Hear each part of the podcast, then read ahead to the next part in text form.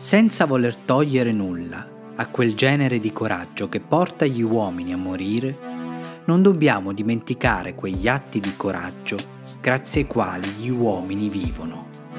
Il coraggio della vita quotidiana è spesso uno spettacolo meno grandioso del coraggio di un atto definitivo, ma resta pur sempre una miscela magnifica di trionfo e di tragedia. Un uomo fa il suo dovere a dispetto delle conseguenze personali, nonostante gli ostacoli, i pericoli e le pressioni. Nonostante gli ostacoli, i pericoli e le pressioni. E questo è il fondamento della moralità umana.